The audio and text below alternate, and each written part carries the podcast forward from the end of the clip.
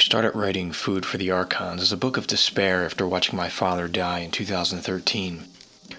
During his transition, I experienced a series of paranormal and psychic events that left me feeling that I had either gone completely crazy or fell into humanity's darkest secret.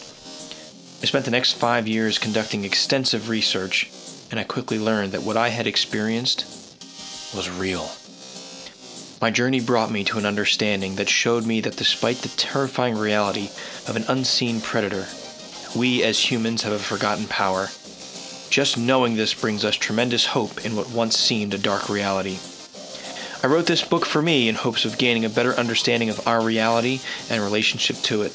But my hope is that you will find as much value in reading it as I did in writing it.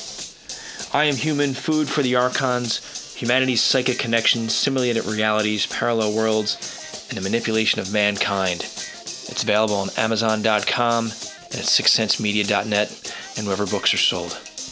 I'm Dennis Nappi II, reminding you to let your intuition be your guide. Thank you. Let me tell you why you're here. You're here because you know something. What you know you can't explain but you feel it. You felt it your entire life. That there's something wrong in the world. You don't know what it is, but it's there.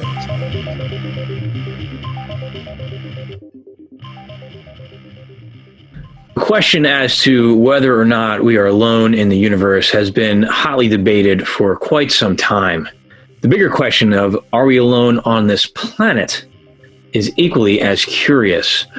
Working with remote viewers, we've got some interesting data that has come back. This is going back to close to the origins of the remote viewing program here. Back in 1973, Pat Price saw some interesting aspects, possible bases existing on this planet in four separate locations.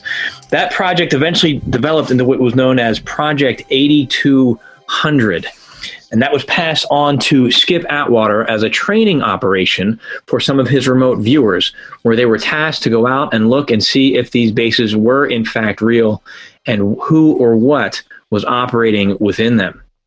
I have Russell Pickering, who is an advanced remote viewing student, and Daz Smith, as we know, a remote viewer as well, on the line, Russell has uh, quite a lot of information on Project 8200, and we're going to not only look at some of the actual data from this, we're also going to review some feedback, some more uh, evidence that is uncovered, adding credibility to this data with remote viewing. Russell, let me check in with you first. How are you, my friend? I'm doing well. Thank you for inviting me. I'm so happy you uh, came on the program, and that's a fantastic haircut you got there, sir. Wow. Fortunately, my housemate, her career was hairstylist for 30 years.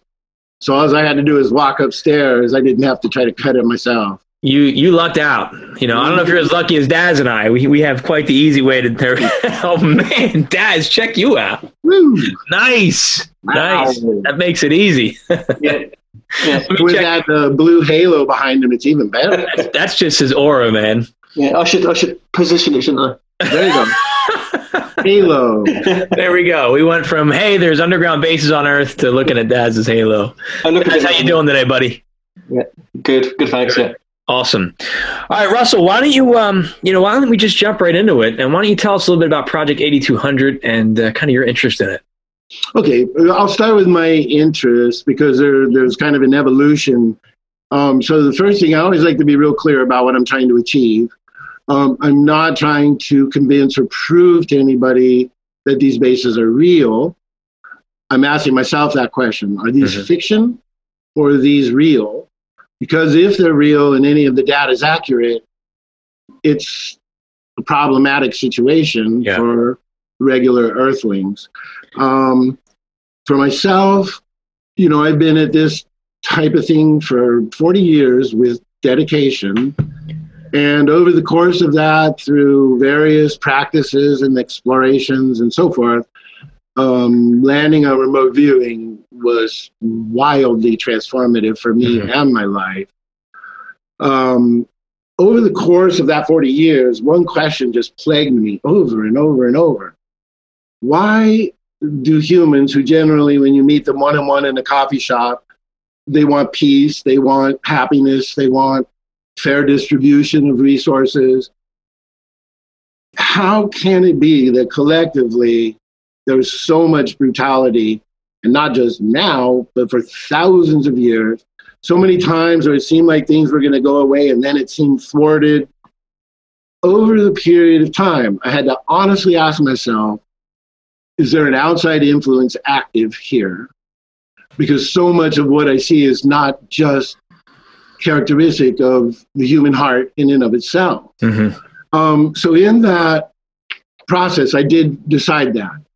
Um, so in one of the phases of my exploration, I spent a couple of years in the New Testament trying to understand. And when I came across this one quote, it just resonated so deeply. So what it said um, is, "For our struggle is not against flesh and blood, but against the rulers, against the authorities, against the powers of this world's darkness, and against the spiritual forces of evil in the heavenly realms. So if you take the religion out of that and look at it, what it's saying is there's possibly an organized, intelligent hierarchy of opposition to humankind. And whether that is extra dimensionals, interdimensional, some of the more popular terms. Mm-hmm. Uh, some people are just now saying the phenomena, or whether they're physical ETs, or whether at the top it could be interdimensionals, and down here uh, on Earth, physical ETs. I can't say. I can just say in my heart, it seems like there's something going on. And a side note there, rulers translates to archons. Yes, correct. And, and, that's uh, an interesting concept there. And, and, when you talk about the heavenly realms, they're actually mm-hmm. talking about space.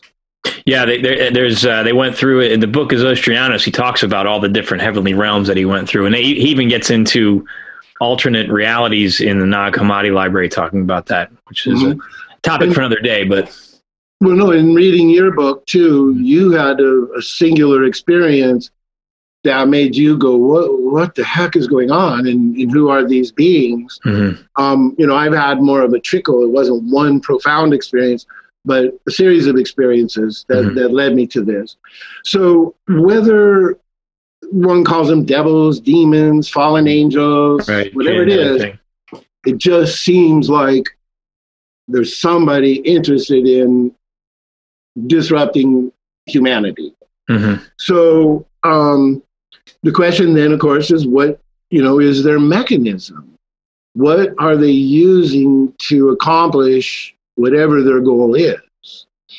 So um, when I was going through the uh, CIA archives one day, just kind of shopping through, I found a session um, or a summary of sessions, um, which is in the links uh, for, for people to look at, where Mel Riley had uh, summarized some bases, uh, some personnel, some activities. And when I saw that, there was something right then that hooked me.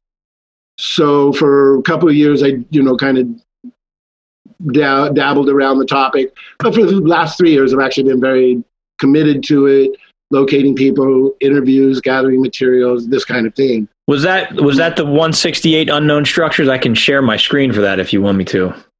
Um, that was that's one of the graphics. There's a one of the. Uh, okay, which one? you one? can share it on your screen, but I sent you a graphic of it. Yeah, the person. It might be a good of, time to might be a good time to bring it up. Description of personal uh, associated ET bases. Is that the one? Correct. Okay, hang on. Let me let me share my screen so our Patreons can uh, can check this out. Okay, can we see it? Yeah, great. Okay. So when Mel uh, described this, so far they've run into uh, three types of entities associated with these bases at various locations within the solar system. Um, the Titan base doesn't get a lot of mention. Um, mostly the four Earth bases do. So at the Titan base, what you see is um, people that look no different than native Earthlings mm-hmm. a woman who appeared to be in charge, and some sort of male technician type sitting at a control panel. So that is off planet. Right. So appealing to Daz's experience in the, the more esoteric type sessions you've done, how many times have you seen human or humanoids in off-planet scenarios? I'm just trying to think. Um, I, main, most of my stuff's been Mars and the Moon. I think I did two others on uh, something called Ceres and, and something else. But I I don't in any of my RV remember seeing uh, any human human looking people. They were always uh, more the uh, gray gray gray alien typical type. Mm. Okay. I haven't. I, I don't think in any of my uh, encounters on planet Earth or uh, other planets I've seen anyone that looks pretty much like you, you or me. No, Yeah. I'm, I'm not not in RV anyway. Okay. Well, Ingo had uh, what he would describe as humanoids hmm um, that he perceived uh, Right. in- Penetration. penetration. Yeah. Okay. And then Mount Hayes is an interesting commentary. There appeared to be two types of entities associated with this site. The two entities located outside of the structure were accomplishing some sort of routine task. He was unable to make contact with them or gain information of any sort. Inside the structure were two entities, one sitting at some sort of circular council with a round screen like object, the other was busy doing something in the background. The entity at the council appeared to be human in form, but lacked definitive facial features. He seemed friendly enough and invited me to observe his actions at the council. So he was aware. Well, yeah, claimed to be so. Um, but what's interesting is uh, Lynn Buchanan has talked about what he calls four types of entities, hmm um, which were friendly telepathic, friendly Yeah. not telepathic, unfriendly telepathic, and unfriendly not telepathic. So right here it would appear that since Mel couldn't get anything off of those two outside, they may have been in the not telepathic category, hmm friendly or unfriendly, I can't say. Whereas the other ones appeared to be telepathic because obviously Mel wasn't there physically and they uh, seemed aware of his presence. That sounds a lot like you know humans too. We we do have a select few telepathic capable, uh, and then a lot of us are Right. not. Um, And then Lynn uh, puts it in a context where he says all the body types that we describe as aliens are in all four categories. right now, There are- go ahead, Daz. In traditional uh, and classical UFO kind of cases, because I've studied this a lot in books, there are quite a few encounters though of uh, more the more telepathic one. It- when people have some of these encounters with these these alien type life forms, uh, you know, with landed craft and whatever, uh, and abduction cases, there usually is a more human looking person that's meant is essentially the person in charge and the ones that are a bit more smaller, a bit more humanoid but not human, and a bit more grey or pasty Mhm. color, they're the, they're the ones that have been reported more along the lines of biological kind of robots and Yeah. clones. Yep. And yeah, I'm, I'm leaning more towards that camp that some of these little things are some kind of android that possibly has, we can say telepathic now, but looking at Elon Musk's work, probably some kind of Neuralink uh, connection, possibly. Yeah, because uh, there's quite some there's some real serious cases. Uh, I can't remember the name of the woman. Uh, she, well, there's a book about her called The Watchers, uh, Mhm. and she she did some really amazing sketches of um, of her abduction encounters. And quite a lot of the abduction encounters, the the little grey ones that end up doing the abductions, seem Right. to have something uh, some kind of little box in their in their hand or attached to their belt, which may uh, allow them to do this kind of thing where they can go through walls and and yeah. telepathic talking and stuff. And that's, and that could be technology as opposed to just this ability It you know, side, side note, I just rewatched The Men Who Stare at Goats. Uh, you're talking about walking through walls. I'm not going to lie, there has been a time in my life where I tried running through a wall. It didn't work. I need one of those little black boxes, maybe. yeah. I won't ask you guys if you've tried it. I'll, I'll leave that to the imagination. Sorry, back on topic, though. Oh Let's no! continue. So, so um, I agree 100% with the uh, automaton or hive mind, and it does seem seem to be that the smaller grays uh, are of that, and then what they're calling the tall whites or the taller grays seem to be the more intelligent Right. commanders. Programmers. And then, yeah. as Dad said, in UFO history, there's a lot of cases of humans also, you know, being involved. So let's scroll up on this. Let's see the next. And, and real quick, you found this through the CIA archives, Correct. and this was just to recap. Whose data is this?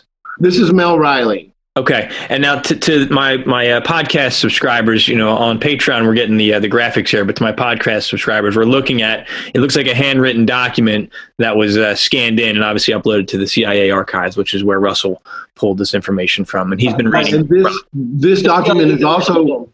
Oh, I'm sorry. Go ahead, Daz. The uh, the the CIA reference number there is on the on the bottom if anyone wanted to search for it. Oh, I know, and I'll read that right now for anybody in- listening. no, it's in the links I gave you. Okay, well, yeah, we'll have this linked. I'll have this linked in my show notes for uh, my sixcentsmedia.net followers, and uh, we'll get this link out. These links Right, I put a direct link to this document. Okay. Now, as far as South America goes, I don't know. I've not heard of uh, any details there, but Africa for sure. Uh, Mount Ingwan, I can't pronounce it, but uh, let's see. Puerto Rico has is a huge hotbed of uh, alien base alien activity. There's been many many alleged incidents of uh, uh, aliens caught by local locals and by local army forces for Uh, La chupacabra. America. Sure. Yeah. Mhm. Chupacabra Uh, but, so the one in uh, uh, Africa is Mount Inyangani. Um, and there's more sessions. Uh, Joe did ERV session and then other viewers. As far as I've been able to count right now, a minimum of eight of the Stargate viewers uh, viewed these bases. Without going into all of the sessions, the overlap and the correspondence is very, very high. Um, Okay. okay. so back to this. And that's significant because you've got possibly eight viewers blindly tasked pulling out overlapping data.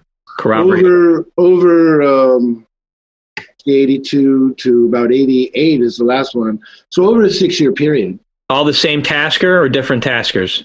different Different taskers. sometimes Okay. skip sometimes ed dames um, Okay. so okay so back to this one so the first uh, so again they found two types of entities associated with this site the first had a very large round shaped head on a slender neck very unhuman in appearance almost and there's that word robot like Mhm.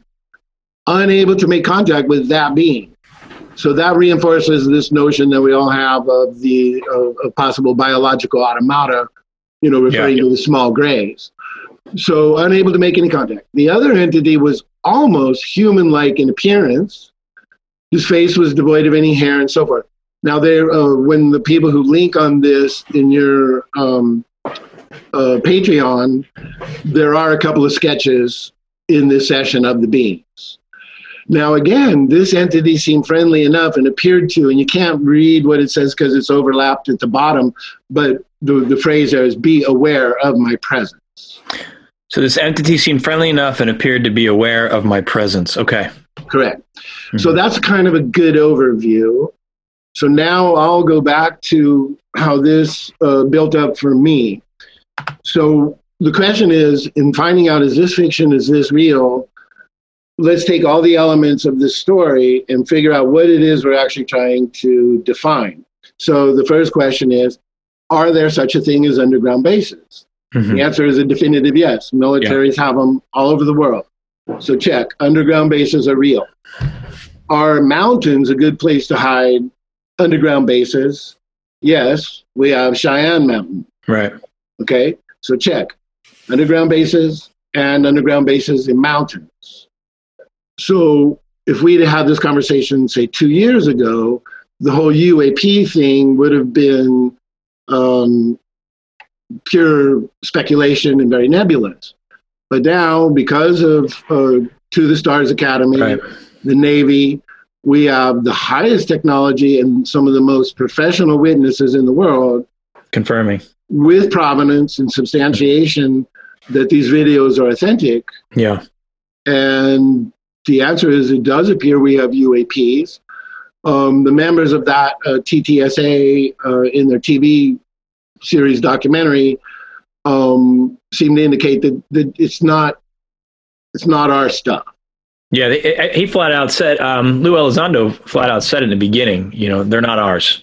Right. You know. So now the question is this when these guys are done following our fleet or um, the other activities, one of the pilots said there's a whole fleet of them. I think he said maybe a hundred or something like this. So the question is, when they're done doing what they're doing, where are they going? Yeah. Are they going back to a base on the moon? Are they going to a base on Mars? Are they going to some other solar system? Are they going to, uh, you know, Andromeda? Or you being a military man, does the idea of forward bases make sense? It, given, yes, I mean, it certainly makes sense given if they have a similar, um, you know, structure and mindset to us. You know, it depend, all depends on, on what these things are.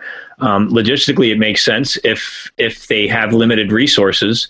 Um, you right. know, or, and this could be anything. I mean, if if these things are automated, then it would make sense to have uh, a station here on planet Earth for these automated craft to go out and do whatever reconnaissance or interaction right. they need to do and then return to base. Yeah. I mean, any major operation of any sort, if you can get forward bases, you, you want forward bases. Mm-hmm. So up to this point, we have bases underground, yes.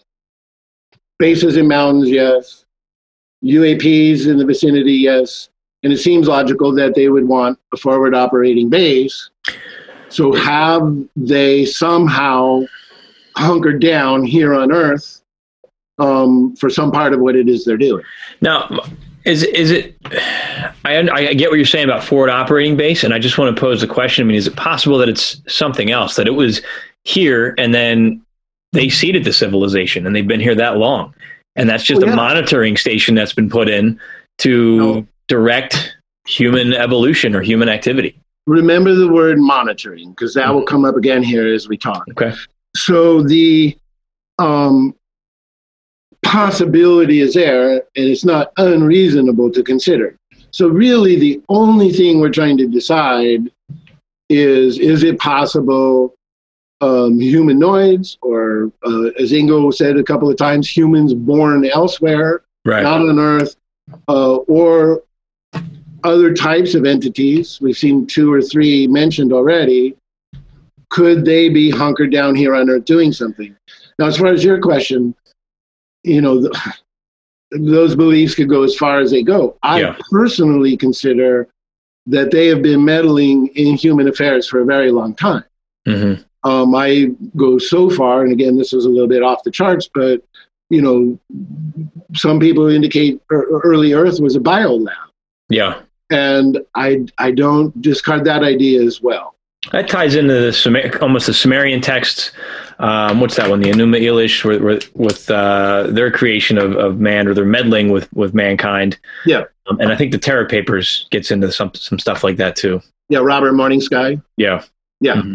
yeah. No, his his history is as far as that biolab, and he goes so far as to name the scientists and yeah you know so that that's an interesting document for sure mm-hmm.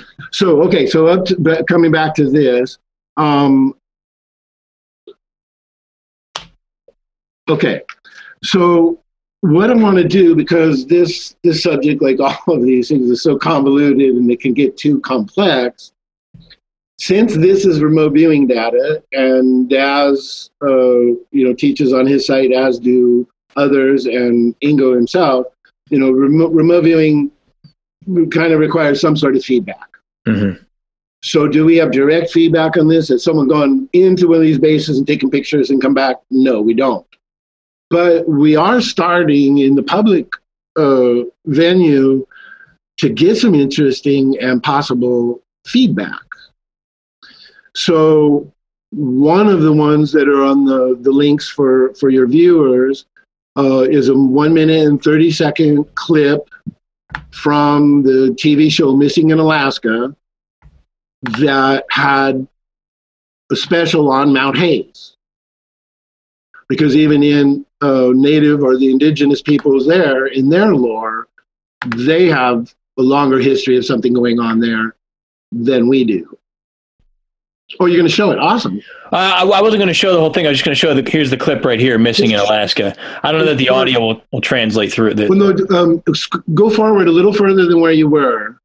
Mm-hmm. A little more. There. Wait. Okay, now if you click play, it really is. You'll be able to see the uh, and they had set out four cameras. I think one of them failed, but they got this object on three. They're setting. They're looking at trail camera data. I don't think Yeah. you guys are hearing the audio, but Right. okay. So this is what they're seeing, pointing at the mountains there. So we're pointing at Mount Hayes. Okay. Oh, So all there- of a sudden, is. boom, there it is. Now, when you see its movement, Yeah, it's just a white blip that appeared on their trail camera. correct. Oh my gosh! It it just it just sank down uh, record Yeah. speed. Yeah, I, I I wouldn't even see something crash that fast. It moved. I know. When it went down, it violated. it was beyond free fall speed. It was beyond physics. It it accelerated downward. That was pretty cool. Correct. Okay. So there is something that um, in the descriptions, the physical descriptions of the craft, I won't go into that. Pat Price did a sketch. There are other sketches. What's really interesting, and you you can see it in that it's redacted uh, YouTube presentation on Project 8200, where um, Skip Atwater himself took two pictures at Mount Perdido um, I don't know if we'll be able to get. I don't know where those are, but is it? Yeah, it's. I, I would recognize it. It, it comes right after. Um, there's a, a screenshot of a bunch of sheep on a mountainside. Yes, I remember that. And they went back later and saw there, that. there, it is. there, there. Okay, go there. Now see that craft there. Yeah. Okay, he has two photos, and it is on his personal digital camera. Right. I have um, a copy of the original files. I've examined it. There's no altering whatsoever. So there's one where it's a little further back. Now, the detail isn't um, such, but it appears there's no wings. It appears to be Right. uh, similar to the size and shape of the Yeah. crafts Pat Price described at Mount Perdido. Hmm So there's another item that one might consider feedback. Okay. Okay. So, in the series of events leading to Project 8200, Pat Price went out and was fully out of body um, and inspected these bases. He was spotted twice, uh, once at Mount Perdido by some sort of energetic field, hmm and also the same happened to him at Mount Zeil. We'll go into a couple of Pat Price quotes from his original papers later. Um, there's one article out there uh, from years ago that has some quotes uh, uh, in an interview with Skip Atwater. And then in Skip, Skip Atwater's presentation, there's a couple of quotes. Otherwise, nobody knows what's you know in the full papers. hmm So um, the next thing that I want to do is just look a little bit at um, a couple of quotes from Joe McMoneagle's uh, ERV session that I find very interesting. He, can you bring up that sketch of uh, Joe McMoneagle's sketch of the Earth and the satellite? Yeah. Let's see which one that is. The Earth and the satellite. Okay, here we go. String of beads. Yeah. Yep. Let's share that one. Okay. Oh, and while I'm still thinking of it, let me um, bring up a fair uh, disclaimer of, for Joe's sake. Um, Joe does not see the ERV sessions he did on all four of these. He does not see them as um, underground bases. So I'll read a recent quote from Facebook from Joe hmm um, this is Michael Miley, a senior editor at UFO Magazine, and I d- discussed my RV of Mount Hayes just before he printed an article which contained the entire transcript of my RV along with drawings. What I told him was that, in my opinion, it was not a UFO base, but an advanced technology base designed and built by us, meaning humans. hmm It had maintenance people there, but operationally, it was remoted to somewhere else. Um, he printed the UFO base article anyway. About 15 years later, in Air and Space Technology magazine, they released pictures of the base, and much of it matched my sketches. I have not seen that or been able to locate that magazine. It had been a top secret over the horizon radar site that had replaced all of the radar sites located on the old DEW line. Um, it was kept very secret because no one knew you could look over the horizon with line of sight radar at the time of my original viewing, which was 1982. So he wraps up by saying, Sorry, guys, it's exactly what I said it was. And I cautioned everyone who argued with me not to say it was connected to UFOs. Okay, so that's a big uh, that's a big disclaimer there, saying, "Hey, here's my feedback. It was in fact a radar base that's now since been declassified." Correct. Okay, and so and but that article is yet to be found. I did not find it. Okay, so to, uh, to our to our patrons or to uh, you know my, my, listeners out there, if uh, if you come across that article, what was what was that uh, magazine? Again? Can you reference that, Russell? Uh, it was UFO. Oh no, I'm sorry. The feedback that he's saying was Air and Space Technology magazine. Okay. And I don't know the time frame. He says about 15 years later from okay. when the UFO magazine article came out. Okay. All right. That's I just I just want to be fair to Joe, so nobody thinks. No, that's good. Yeah. It's good. It's good to get the full picture. That you know. So good. Okay. Can I just add something here at this point? Yeah. Um, although just Joe says that, that it was an over, you know, the, the radar site and stuff, and it wasn't a UFO base. There are some very, very solid, credible UFO um, documented cases that come right out of the FBI themselves that go way back to Alaska and Mount Hayes from the 50s onwards. Correct. So, you know, they wouldn't have had that kind of advanced technology way back then. Not our not our current civilization at the track that it was on maybe you know maybe a breakaway civilization right if, if, it was human and then you can see i tried to make an appeal to enter a conversation and then he never responded okay all right so where are we now russell okay. with uh, with this diagram here so this, this, is joe's data here yes okay and and to our to our listeners it, it looks like uh, the earth and they have uh, uh it looks like a sat- string of uh, beads he has describing it going around the planet possible satellites. Can you pop that one up? You're not seeing that right now? No, I'm seeing the the disclaimer I just read. I'm sharing. Daz, what are you saying? I'm sharing the screen. Yeah, I can see the string of beads uh, picture. Oh. Yeah, you just got to click on your Zoom link, Russell. Well, old people shouldn't mess with technology. I was looking at my browser, so you're good. You're good. There we go. Now, uh, I will tell you one, and, in, in I respectfully disagree with Joe, and mm-hmm. I, I, don't know if for professional reasons he wanted to context it. So I will give you just one little bit here where um, why I take it as a different thing. First of all, over the horizon r- radar is known all over.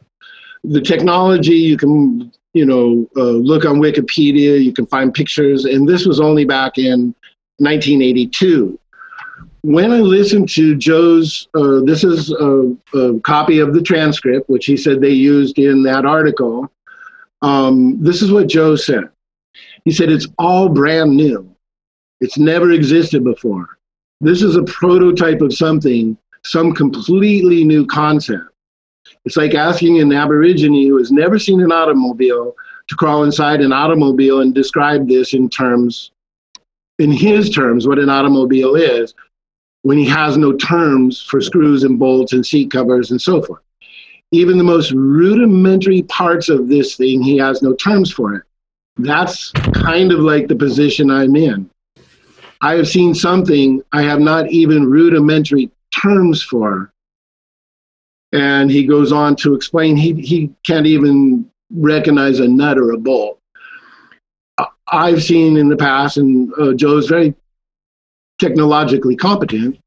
And so, with that said, and a couple of other things here in the transcript, I, think he would have been able to describe over the horizon radar. So for for taskers today, anybody listening that might be p- looking to put some targets together for your teams, might not be a bad idea to retask this target now that we most viewers have a better understanding of technology and see what the data gets. And if you're interested, I can send you the exact coordinates that uh, Skip used for all of the sessions. Mm, okay. Okay. Interesting. Okay. Um, now, I will throw one caveat out there. Um, I would not task anybody lightly on Mhm. this. Um, the two stories that Pat Price told about being spotted and interacted, um, I don't think it should be taken lightly. Whereas we saw that uh, Mel Riley said they seemed friendly enough, but then later, even his perceptions kind of disagreed with that. We'll look at one of the sketches Mhm. that, that makes that clear. So this is a drawing that Joe did of the configuration, one of the drawings. So you'll see here where he says in 1982, it's not fully active yet. Impression that it's going to be full, it's going to be full time, oh yeah, full time active sometime in the future, perhaps a year or less, being tested. Mhm. So if you look up at the top right, you see his description is a string of beads. Yeah. Now look at this article about Elon Musk. Elon Musk says Space, SpaceX is fixing brightness of star-like satellites after they appear as a string of pearls Wow. in the night sky. Yeah. So Joe perceiving string of beads, coincidence perhaps, but I would consider that possible feedback. I mean, that's a pretty exact description. And certainly in 1982, the Starlink system was not active. Um, so that's something that I would treat with some consideration as possible feedback. Hmm. I uh, just just add something here. Um, Yeah. I've just done a quick search, and I've literally just found the Department of Air Force environmental impact ana- analysis document. Uh, it's a draft environmental impact ana- uh, document uh, for an Alaskan radar system, an over-horizon backscatter radar system from Mount Hayes in August 1986, Okay. Wow. which So, which would be after you know four, three or four years after Joe had sure. seen something. So he might he might have been picking up on It could be, and also within proximity to, to Mount Hayes is uh, the HAARP system. Yeah, so I'll, what I'll do is I'll send this to you as well, so you can have a look at this later independently. Yeah, definitely. Okay, so then, um, And, and just just to clarify, eh, um, even if that's true, that it was in fact a radar station, does that necessarily negate the possibility that No. humans are working in conjunction with another inte- intelligence to put this stuff in place? Any anything's possible at this stage, I would say. Yeah, I, I agree. yeah, Joe, when you look at that, it's redacted uh, YouTube presentation. Um, he talks about some object way out in space, and I didn't bring that sketch, but it's a little pyramid that he shows out in space, where he says somehow it's just fixed. It, it doesn't move. It's not orbiting, and that somehow this whole system links to that. Hmm. That to me goes a little bit beyond over the horizon radar. I would think so. Yeah. Just a little Okay. bit. So now another uh, consideration as possible feedback for Mount Hayes is Lori Williams, who's trained by Lyn Buchanan, has been an instructor for many, many years and is uh, well known for her product and her students.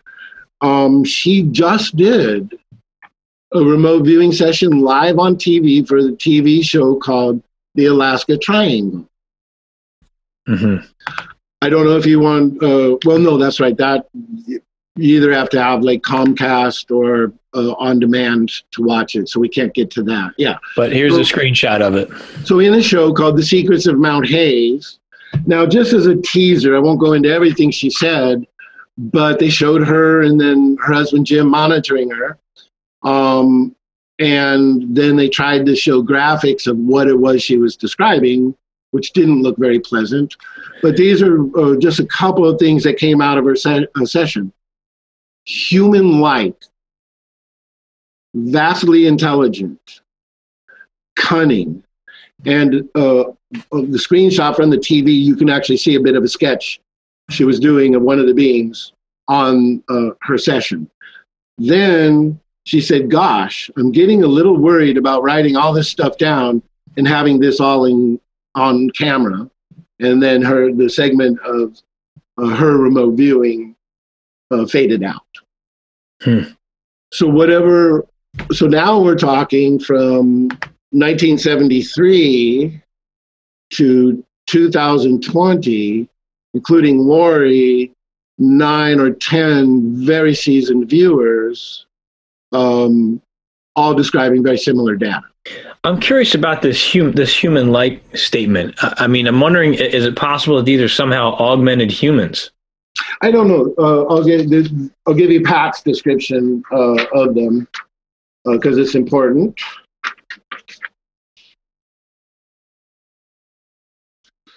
So, um, in the article uh, that's linked uh, on your thing, mm-hmm. so that's linked. People can go directly to this. And it's Let me pull that one up. Yeah, it's an interview uh, with Skip Atwater. Mm-hmm. And this is the most quotes and information out of Pat Price's original papers that you can find anywhere.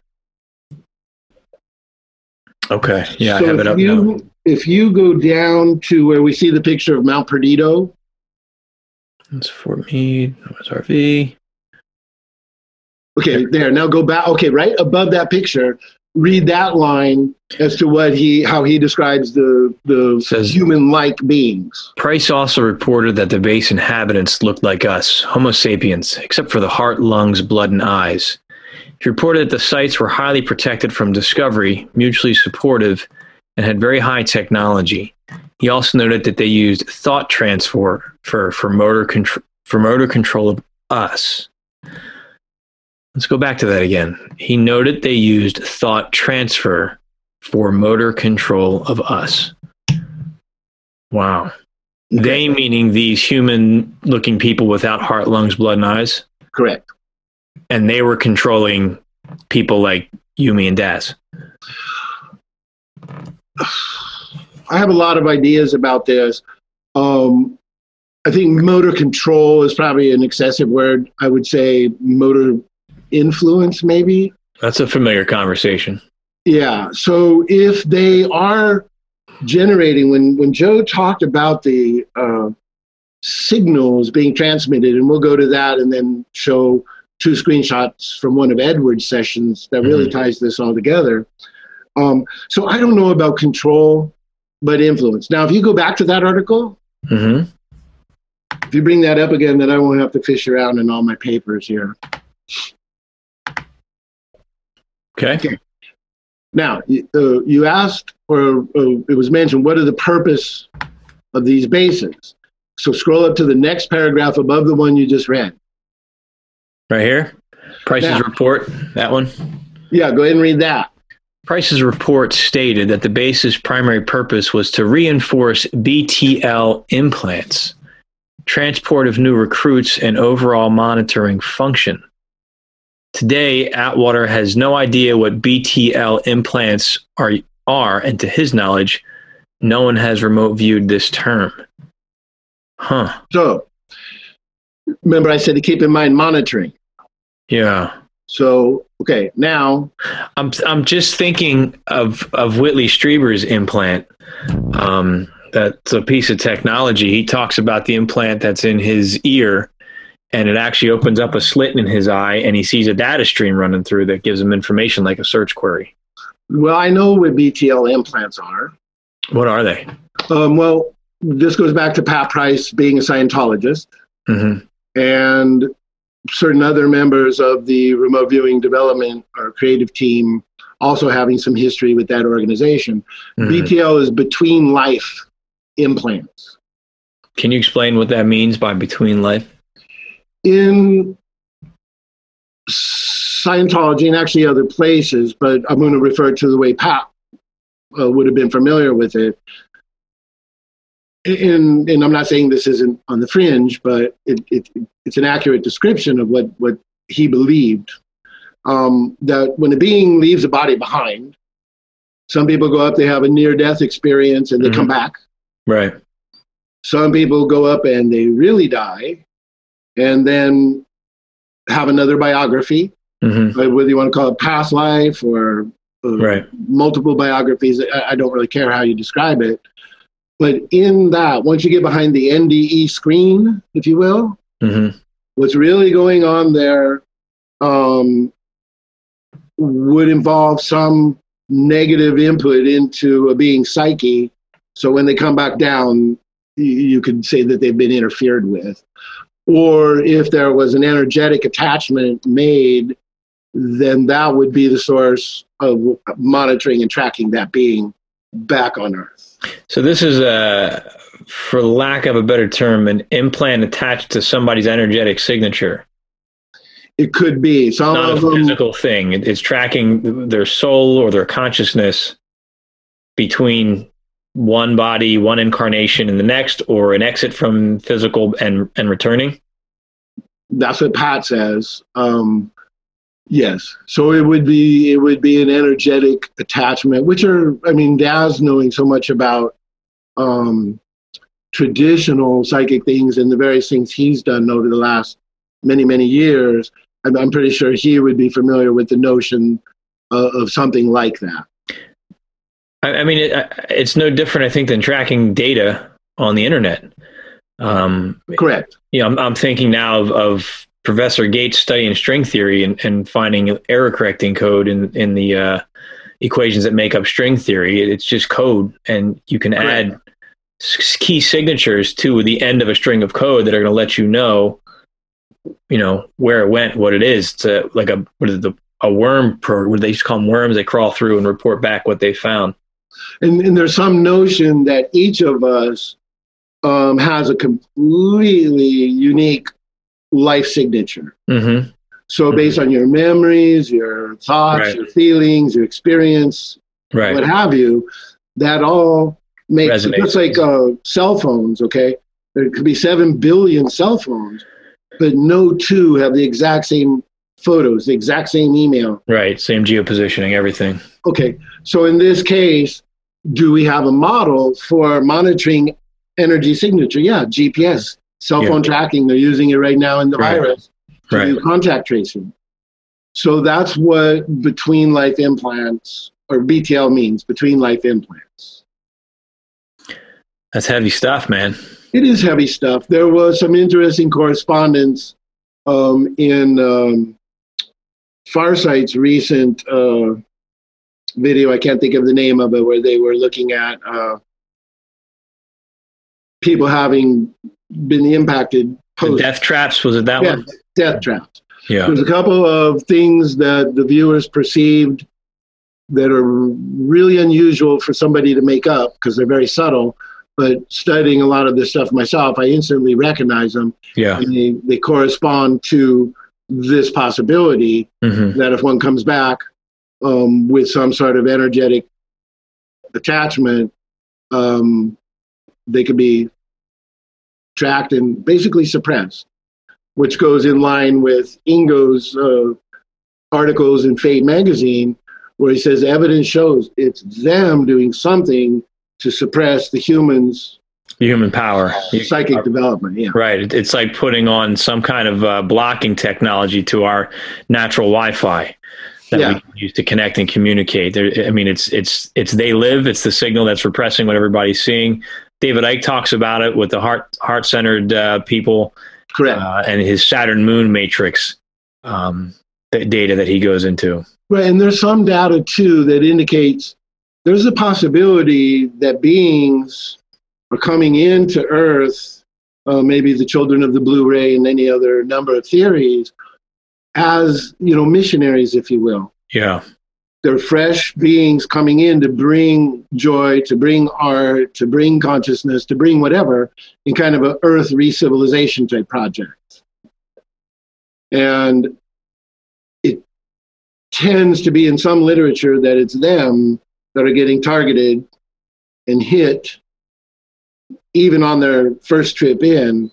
And then mm-hmm. if there is such a thing as recycling, reincarnation, whatever you want to call it, Right. um, keeping those beings down and out would be essential.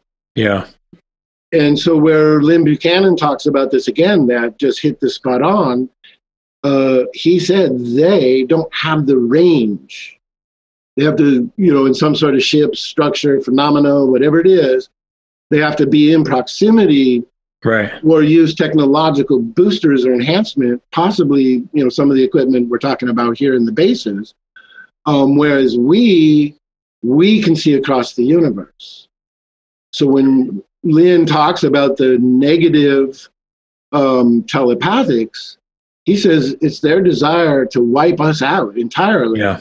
Because if we ever get out there, or maybe back out there, um, we're going to be a threat to their manipulation and control architecture.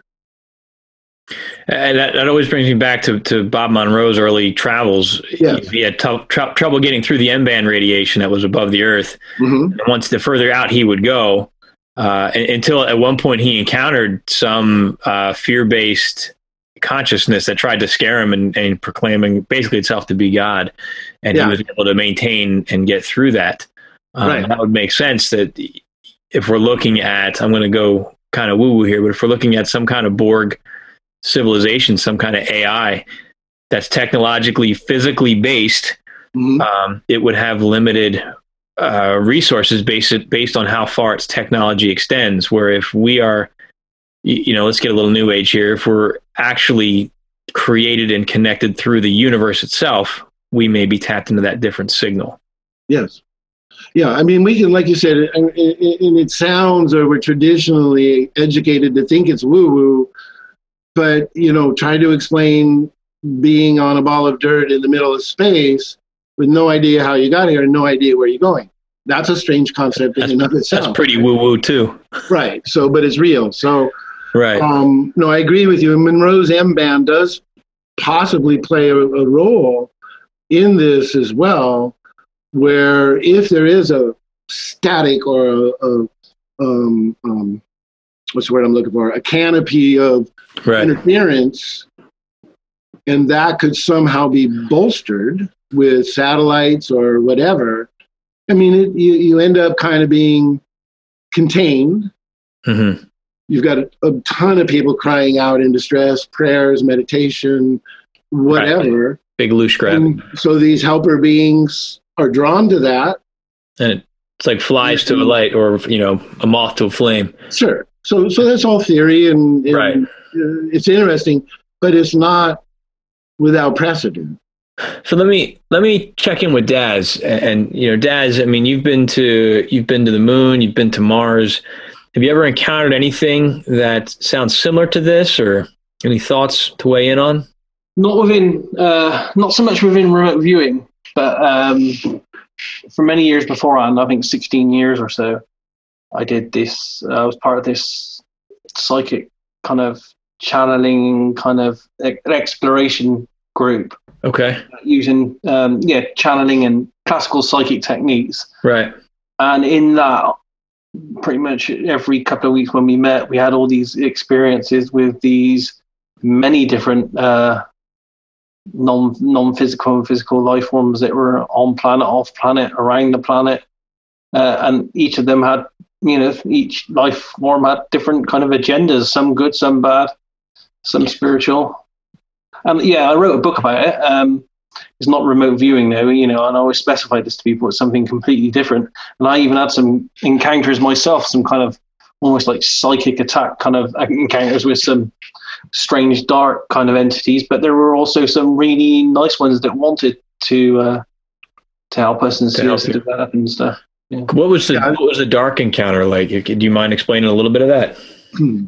Um, they were very confrontational. They they there there are there are some life forms out there that really do not want us to reach our full potential. right Um, and, and there were, uh, you know, there were some life forms that were essentially telling us that, you know, we are, we don't know it ourselves because we're like children at this stage, but we are equal to some of the more intelligent uh, life forms in the universe, we do have the we do have these powers within us that make us. I, I don't want to see egotistical on this, but you know, almost like gods in what we can do with our abilities, but we just Right. don't know that we can do them. Right. It's creators, Uh, the power of creation. that we Yeah, have. and these dark ones didn't didn't like that, and they were trying to play games and be tricksters and do whatever they could to, Mhm. mm, yeah, not allow people to get the message out and to inform people uh, along that lines. You know, if you tell enough people you can achieve and do anything, Yeah. hopefully one day they'll believe it and do it. But there are certain entities out there that don't want us to do that. What's um what um, Have you what read plot- that? Go Have you read that, Dennis? What's that? Surfing the Psychic Internet, Daz's book. Well, I was just going to ask him. No, I haven't. I was going to ask him what the book was called. That was Oh, my I'm next sorry. question. Okay. I don't I don't really publicize it much because it's not it's Not remote viewing. Remote viewing, yeah. So I, Right. you know, it was mo- my first book I ever wrote. Um, yeah, so I just don't I just don't really discuss it that much because it's a bit it is a bit far out there for most most people. Yeah, yeah, but I I think uh, it's neat to put it out there for anybody that has that. I- I mean, th- what we're talking about is of like in the realm of like conspiracy and UFO. Like we are in such a very fine niche right now that you know people that I think get to this point of interest and curiosity. But uh, I, I think it might be an interesting read. I'm curious about it. Surfing the psychic internet. I'll look for it. No, it's very interesting. And and you're you talking about where in particular where you tangled with those three beings? Yeah. Yeah. I won't say any more as far as the spoiler, but yes, it's very interesting. I ordered it as soon as I heard about it, and I loved it. Yeah. I can't I can't prove any of it, of course. You know, and like with some remote No. viewing, you prove it with feedback. I can't prove a single thing of it. No, Right. but I think there's still value in that in that data, Daz. Uh, you know, when you go out, I- I- one of the ways I find value in some of my writing has been looking at, well, I had this experience; it was very real to me, and oh, look, this other person had the same experience, who I don't know, and I didn't know about that experience. You start to get corroborating information, whether that means the actual experience happened as it said, or there's some other mechanism at work. Something is happening, and I, I think that's important Correct. to, uh, to take into consideration. All right, uh, let's let's move back to uh, to these Okay. bases. We got a, a few minutes left, Russell. Where uh, Okay. where we want to go? Let's link to Edward's Let's stuff. Oh no, bring uh, not yet. Bring up the um the the uh, image of the guy that looks like he's sitting at some sort of council. Uh, oh yeah, okay, this is a big one. Yeah, this ties into uh, the monitoring that you asked about and that Pat Price um, suggested. Now, um, so can you blow up the summary part? Yeah, and whose whose data was this? This is Mel Riley again. Okay, Summary Site appears to be a structure located within a mountain which had a triangular peak. There's a large lake at the base of this mountain, which is surrounded by high, rugged mountains or cliffs. He drew some incredible drawings of that um, that are not in that session, but you can find them in the CIA archives. Okay. Mhm. Um, there were two people walking around outside of the structure and two people inside. One of the people inside the structure sat at a circular uh, position which appeared to look similar to an organ because of the keys, buttons, and switches. The word observing comes to mind. The, uh, the appeared to be some sort of screen or monitor, but could not make it out clearly. So then, if you scroll there, so if there's monitoring, now that it would be an organ doesn't make sense, but could it be something that generates sound or frequency or vibration that might, through a broadcast system, um, have an influence over people? So even though at one point he said they seemed friendly enough, here in this drawing he describes it as a dark, shadowy entity hmm features not distinct playing keyboard impression that he is observing someone yeah, Wow. so to this notion of broadcast or sound or whatever the organ represents um, i will go to um, back to joe McMoneagle's mount hayes session where he says, I just keep getting a sense of very high energy, pulse type emissions, and low frequency ranges interlaced with high energy type modulations. There's more descriptions of this um, type of broadcast, how it's being organized through the string of beads that is referring to some outside source and is generated when he describes the power system amplifying this whole thing. It's significant. So now I am going to attempt to share a screen. Here we go. And I will show you. Let's see. how How is the best way to do this? Hold on. I still have a box and a big monitor sitting on my desk, so don't make fun of me. All right. No judgment here. Okay.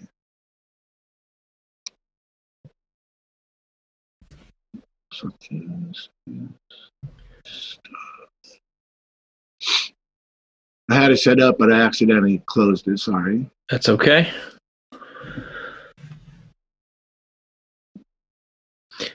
So in the meantime, while you're looking at that, so we're we're looking at now this possible technology that can track human energetic signatures and a possible monitoring station by some kind of entity that doesn't appear to be human that may be monitoring humanity or manipulating or repressing human signals. Correct. Really. All right. So now what I'm going to do here is, um, well, they just don't make these things simple anymore. Imagine sitting at the monitoring station. Yeah. All right. So I'm going to try this and see if it comes out the right way.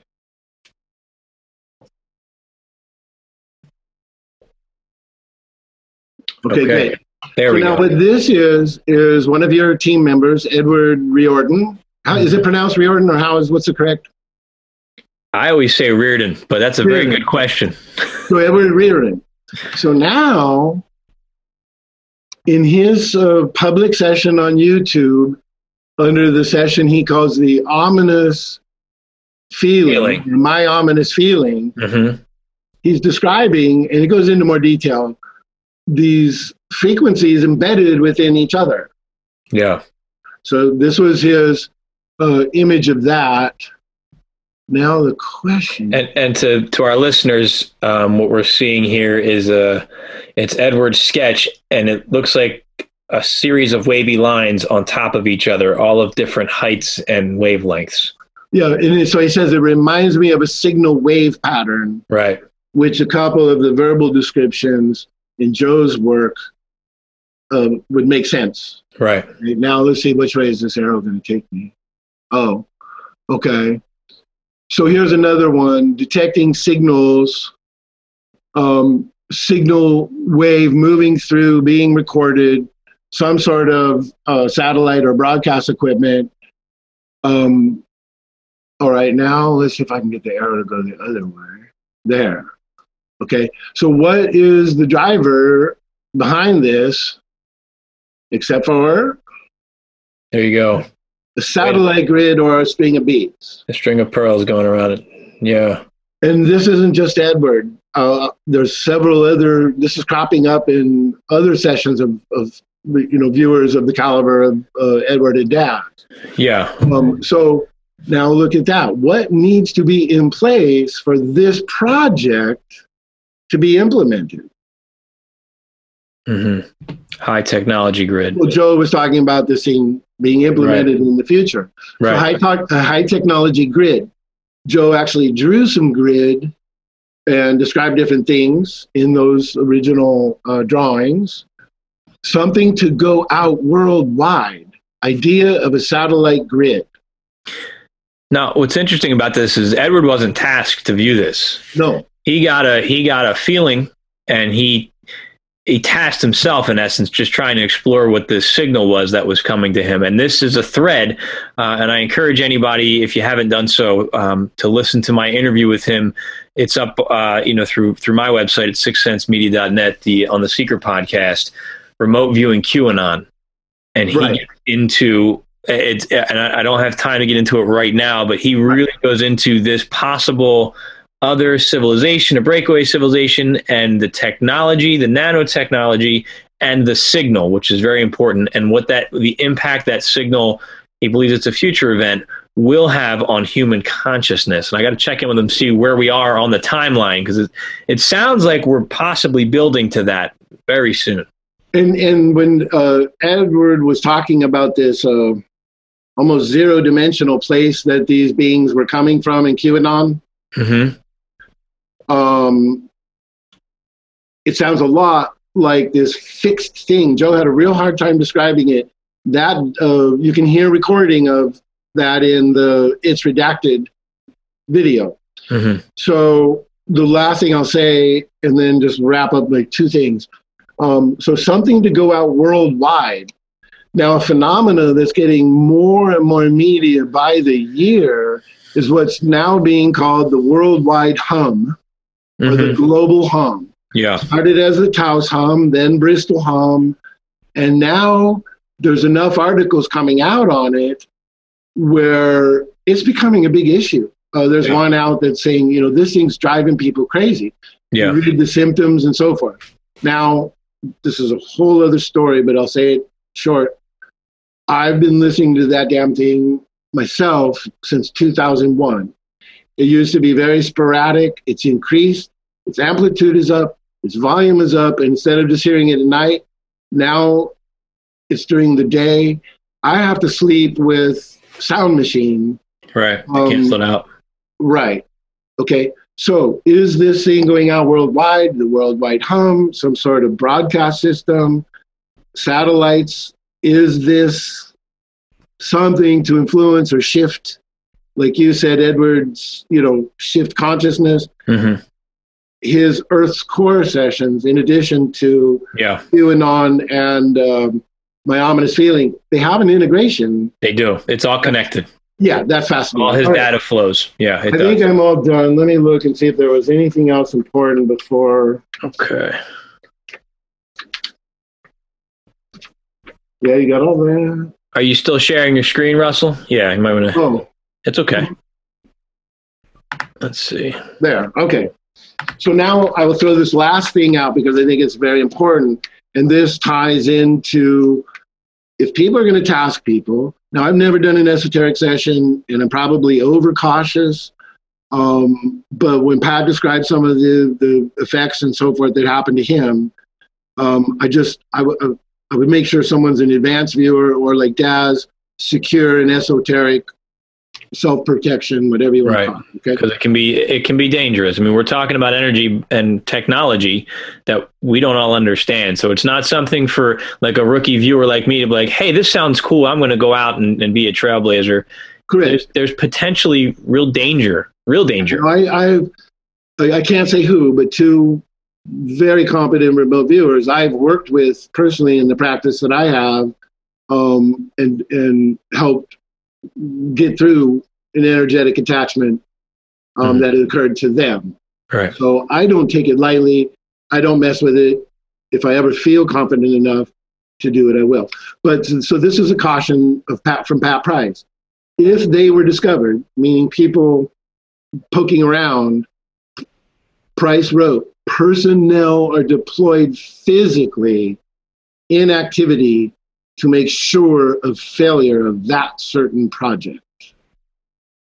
What does that mean? What project? Like the project? Whatever project trying they're- to dis- Anybody trying to, to break this okay. thing open? To to blow. So you tell me this now as we're doing this podcast. At the end of it, What do you mean? we're we're doing a project exposing it. Oh, well, yeah, but we're not. Okay, Hold on, there's somebody at my door in, in uh, dark sunglasses. all right, great. um, I, and I can't mention the name, but I will say somebody involved in some higher level aspects of this said that when they got involved in certain things, members of their group had been followed home Yeah. and affected by poltergeist activity. hmm Okay, and that's a very reliable source, trust me. Yeah. Um, so that's what I'm wondering. Last thing, and then I'm done.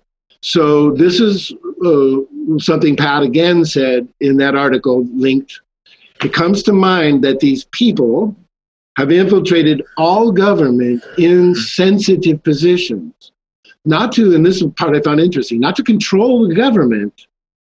the processes or the people, but rather to be in positions of power to stop politically any activity that could produce a result uh, that may produce a result that could cause discovery. Mm-hmm. In other words, whatever they're up to, they are very intent, apparently very focused, very organized, very well equipped. But Edward, in my opinion, and numerous others are doing what Ingo said. He said, We have got to get to work and penetrate this ET scenario. Yeah. And I, I agree with that. So, whatever is going on, whatever people are talking about, this other collaborating stuff I'm seeing from sessions, um, it seems like we might have a benefactor or maybe advanced beings. Somebody wants us to break free. I will go to my last breath on that very task. Um, and so I hope people in remote viewing and other fields give this at least some fair consideration. Again, mm-hmm. none of it's provable, but right. if we're being opposed, how do we get out of that cycle? Well said. There's a lot of there's a lot of uh, corroborative discussion and dialogue and, and, experiences out there that support this as a possible scenario. And enough information out there, I think, that it warrants our attention and it warrants an exploration. Um, yep. I, I want to check in with Daz and see if he has any final thoughts before we wrap up here.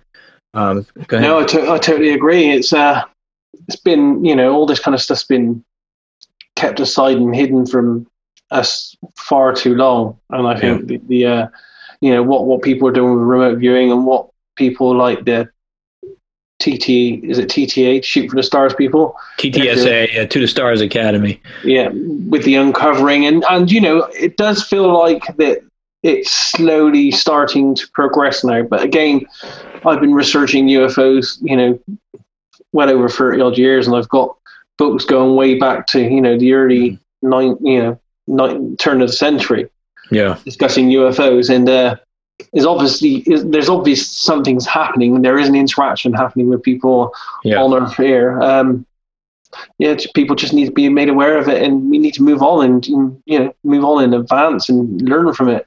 Get out there in the universe. Yeah, we have that potential, and, and the alternative is stay in your home in the dark. while this coronavirus completely restructures our society. Saying you know saying all this, you know, it would be great to interact and and all this kind of stuff, but you know, looking at some of the things that's happened with the coronavirus and people's attitudes, some of us aren't aren't aren't worthy to go out into the universe. I don't think. No, no, and, and, I think, and it's a whole other discussion. I know, Daz, you and I have talked touched on in some of our interviews. I mean, there's a there's a calling for some of us, yeah. um, and I think maybe that speaks to our our evolution. You know, where we are in the stage of this growth, or maybe it speaks to our program. Who knows? um, depending on what we are and, and, you know what our purpose is here. But either way, some of us have that that signal, that pull, and, and some of us don't, and, and, that's okay. Yeah, I mean the stupidity we see now, you know, happening all around the world with the with this virus. Can you mm-hmm. imagine what it'd be like if you know if, if we did have a disclosure of an alien presence on Earth? What what some of that stupidity would would end up trying to do? Yeah, it'd be bad. It'd be it'd be bad. So we have to look at it from both sides. Got to be yeah, and we got to be and we we consider this as as you know remote viewers when we have when we come across something, being custodians of that knowledge. Yeah. Should we release this, or will it do more harm than good? And sometimes, yeah. Eh, you know, that's a that's a big burden, a big responsibility. To it is because through crypto we kind of have to keep a lot back because yeah, it may scare and distress some eh, eh, the opposite effect of, of you know and but what we do is we hold on to that knowledge and we, we preserve it in a way that when people are ready it's available for them. Yeah. you know and that's what we do. So gentlemen it was an, an excellent discussion. Russell i'm going to defer back to you. Um, what a great presentation. You made my job easy. I didn't have to extract really anything from you so that was awesome. Um, any any final thoughts from you russell? Well uh, um, dick just released that YouTube teaser where he saw uh, he drew what either looked like a UFO or a satellite. Mm-hmm. Um, did that? Did the full session make it to your Patreon page? Wh- which one was we? We see a lot of UFOs. That was it was like it was like three uh, things ago on the cryptocurrency free YouTube. yeah. Okay. Yep. That I know which target that was. That's on Patreon. That should be on Patreon or, or coming out shor- shortly. It was Yeah. basically like our ETs watching this Yeah. virus thing. Yep, and and and that um, I, I can't say too much now because some of this is going out to, to my channel, but um, that session I think has a lot of corroborating possible points to what we talked about with the signal that's out I'm there. actually going to join uh, you guys today or tomorrow just so I can see that one. So you can have a new member. Looking forward no. to it. Yeah, the only thing I would say, thank you, Daz, for being a part of this. Uh, to the people stuff. out there, stay stay safe and healthy, and uh, thank you very much, Dennis. Mm, yeah, it's been my pleasure. I appreciate you guys taking the time to uh, to come on the air to uh, you know to our Patreons and to my seekers uh, out there. You know, um, if you have any feedback on this, let us know. Send us some comments, and uh, you know, stay safe out there. And that about does it for uh, for this conversation. It, it was a good one. So uh, you know, on behalf of Daz and Russell, I'm Dennis Nappi the second. Uh, remember to never stop questioning, keep an open mind, and let your intuition be your guide. Thanks.